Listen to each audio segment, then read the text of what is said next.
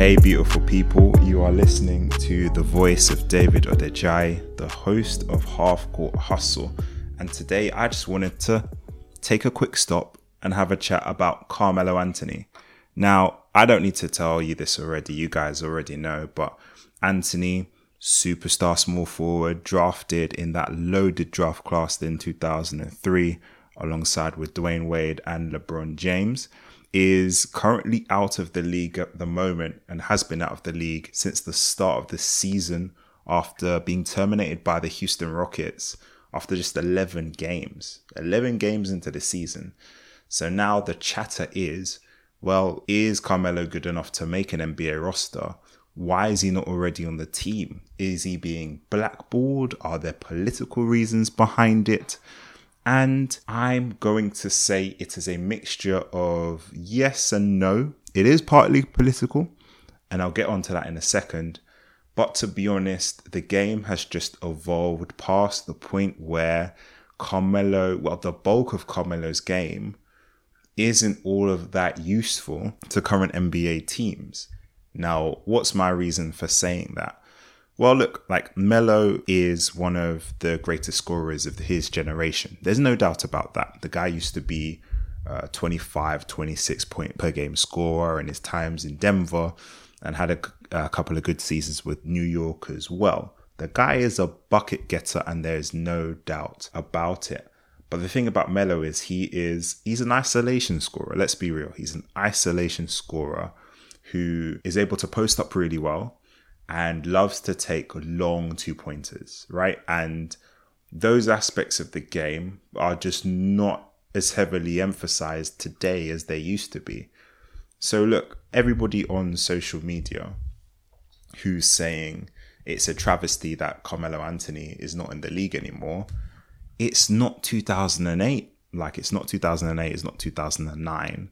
And the game has moved to a point where you focus on the most efficient shot possible. So either you get to the basket and get fouled, or you're able to hit the three pointer at an efficient rate. What is not acceptable, especially for somebody of Carmelo's age who has clearly lost the step and is not as explosive as he used to be, what isn't acceptable is to have a player, a receiver pass, hold on to the ball for five or six seconds, and then burp up a long two pointer especially on a team like the Houston Rockets, where the executive staff, the coaching staff, they're very analytics focused, they're very numbers focused, they're very efficiency focused. So it's got to the point where the game has evolved and it's just left Carmelo Anthony behind. And he isn't alone in that. Like plenty of other players of his uh, sort of generation have aged to the point where they're not able to dominate the game like they used to. For some players, that's the end of it, right? Like if you look back to Allen Iverson's situation when he uh, forced his way out of Denver and went on to the Pistons, he had lost the step in his game. He wasn't efficient, and you know, much much similar to Anthony's situation. Like he just wasn't the scorer he used to be. In situations like that, it can be the end of a player's career especially if they're not willing to adapt their game. Allen Iverson was not willing to adapt his game. He wasn't willing to come off the bench. He wasn't willing to accept a lesser role. He wasn't willing to delegate or trust his teammates. Uh, and the end of his career suffered as a result of that. And that's exactly what we've seen from Carmelo Anthony. He forced his way out of Denver. He went to New York they brought in Mike D'Antoni, who likes to play a particular style of basketball. I touched on that in the last episode of the podcast. Um, but he wasn't willing to adapt. Jeremy Lin comes on the scene, and you guys all remember Linsanity, that stretch of games in the 2012 season where Jeremy Lin came in and lit the league on fire while, while Carmelo Anthony was injured. Carmelo came back, and by the way, New York were playing a very fun, very successful style of basketball.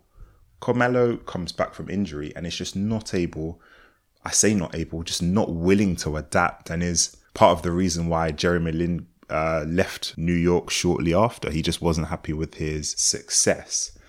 So Melo just hasn't been able to adapt his game or accept a, a lesser role. And that's all well and good when you're putting in 26 points per game and your hot stuff. But once your game starts to leave you, you have to then accept a lesser role. Some players manage to do this quite well. Like Vince Carter is a fantastic example. The guy is pushing 40. No, how old is Vince Carter? He's over 40. I'm pretty sure he's over 40. And he's a journeyman, sure. He's bounced around from team to team. But everywhere he's gone, he's able to just get up, come off the bench, hit a couple of key three pointers, and provide uh, quality veteran minutes in a small role. Like Paul Pierce was able to do the same thing in Washington um, towards the end of his career as well. Just come in, hit clutch three point shots when you're needed, and then when you're not needed, just sit on the bench.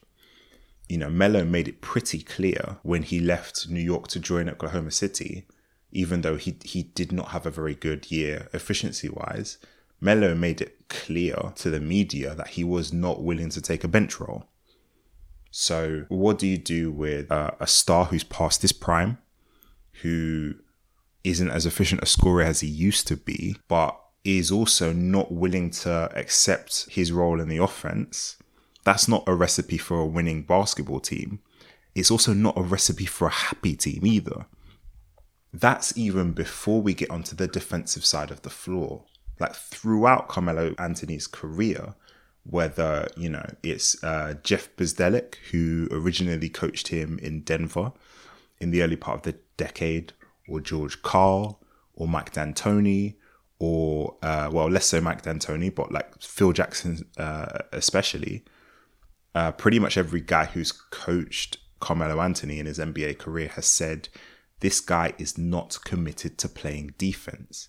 He just doesn't give as much effort as he should on that side of the ball.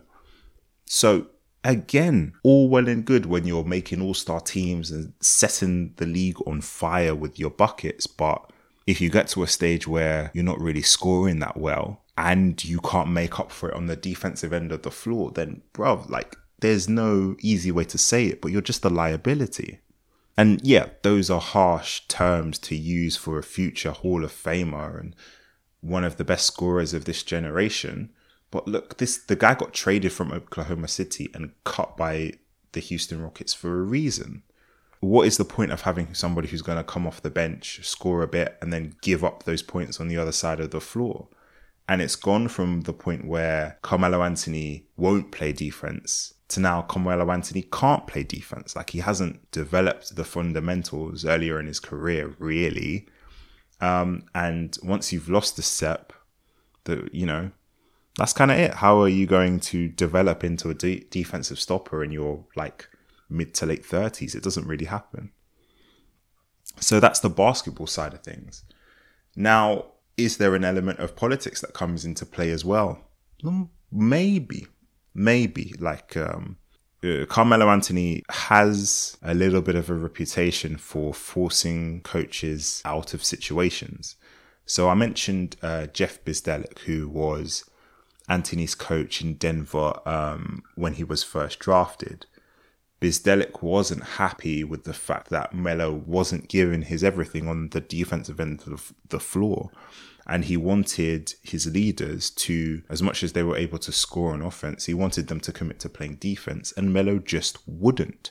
He wouldn't, and it got to the point where uh, there was so much tension between the two that Bzdelik had to leave, and according to media reports at the time, the deteriorating relationship between the two was a big reason why he left.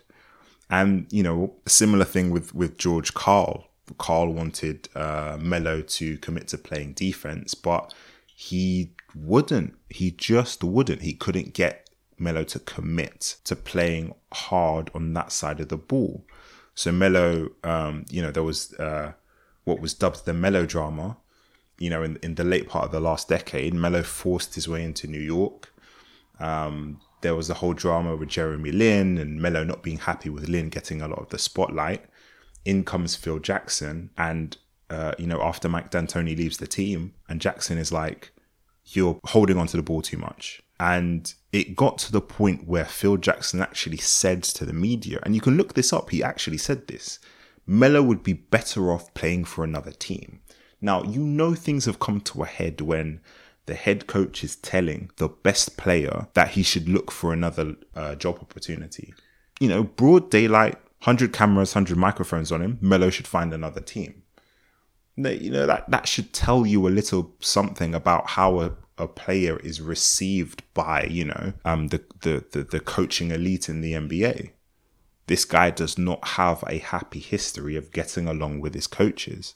So maybe part of it is political.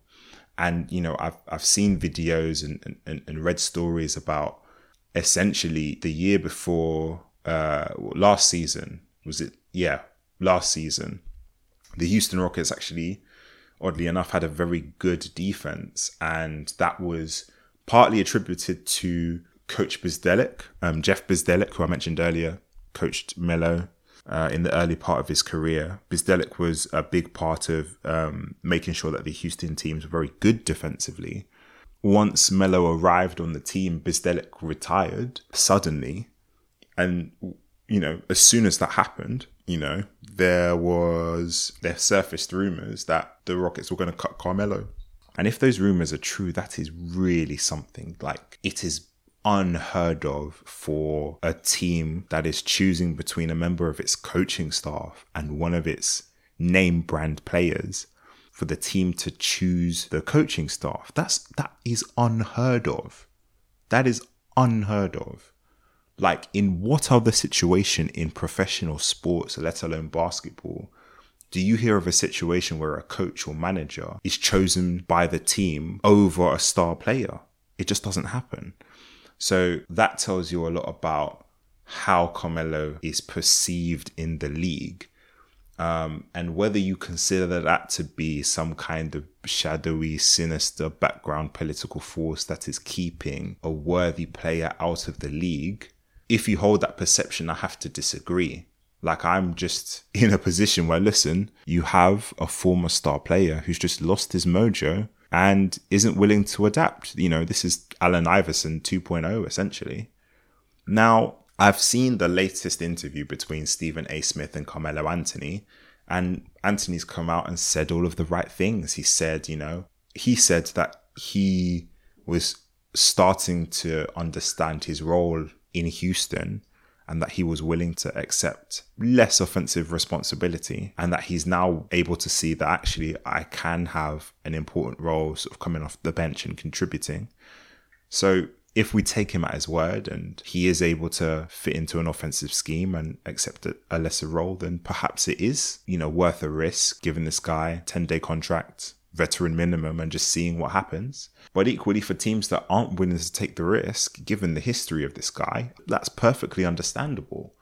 So when I see former NBA player Royce White on, on Twitter saying, you know, why hasn't Melo joined the Lakers? Why isn't LeBron pulling strings to get his brother on the team? Blah, blah, blah, blah, blah ah, come on, man. Like, we all know what the score is. It once you get to a certain point in your career, if you're not able to to ball like you used to, you have to get with the program. And if you don't get with the program, then you're going to find yourself out of the league. And that's what's happening to Carmelo.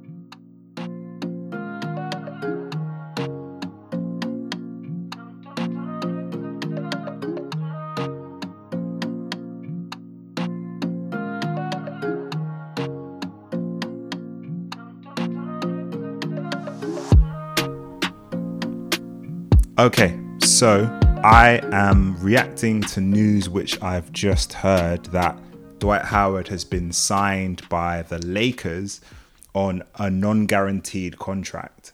And that's the type of contract I haven't seen before. Apparently, he's not guaranteed.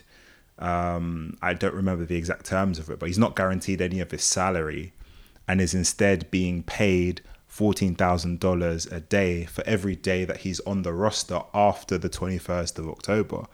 So essentially Dwight's not really guaranteed any money by the by the Lakers, which is not what you usually see in an NBA contract.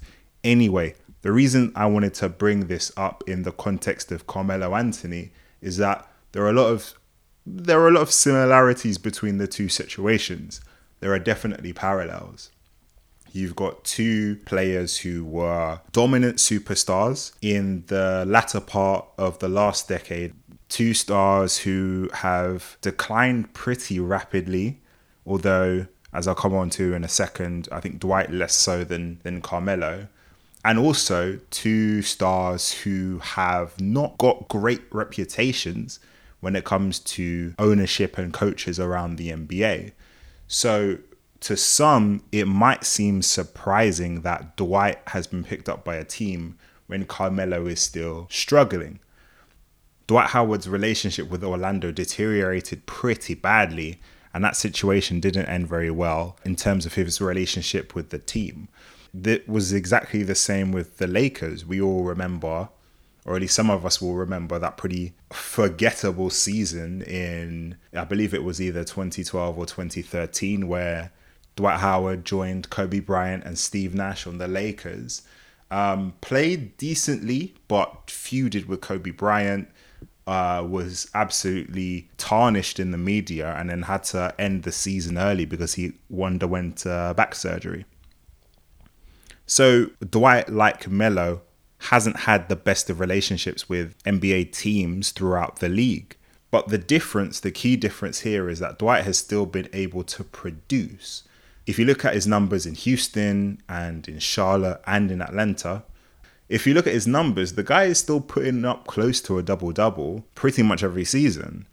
And his stats, when you look at them, aren't a million of miles away from the per 36 minute stats that he's put up throughout his career.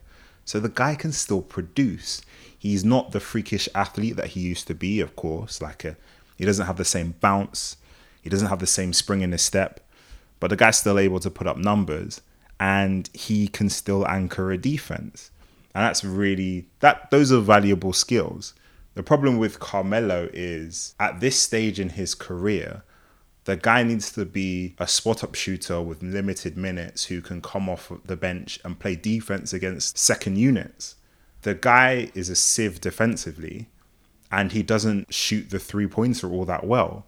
So where you know where do you put him? And yeah, I, I, you know the media is saying Melo is a, a bucket getter, but like it's not 2012 anymore. There's not going to be a role on any team for him if the proposition is that Melo is going to get the ball, uh, isolate for five or six seconds, and then shoot a long range two pointer. That's not the recipe for success on any team that wants to have a good offense. So I think, you know, there are definitely similarities between the two situations, but I can 100% understand why teams don't want to take a chance with Carmelo Anthony. Help when you look at the the Lakers contracts, like I think they've bought into the fact that Dwight Howard wants to come in and produce in a more limited role, but only barely. Like you, you're looking at this contract, the guy is not guaranteed any money at all so yeah, listen, like my opinion on the situation is I don't think Melo has much of a case to feel hard done by. Um, and maybe, you know, out of the 30 teams, maybe I could understand if somebody wanted to take a punt on him and give him a minimum contract and say, listen, let's see what you can do in a limited role. But equally, I understand if no team is willing to take that risk. So that's my take on the story. Like I, I, know the the media has been bugging out, Twitter has been bugging out about the fact that Melo's still not on the team, but you know the NBA is a harsh place, and all it takes is uh, all it takes is for a player to sort of assess themselves honestly and go, well, at this stage of my career, given my athletic talents, do I need to accept a lesser role?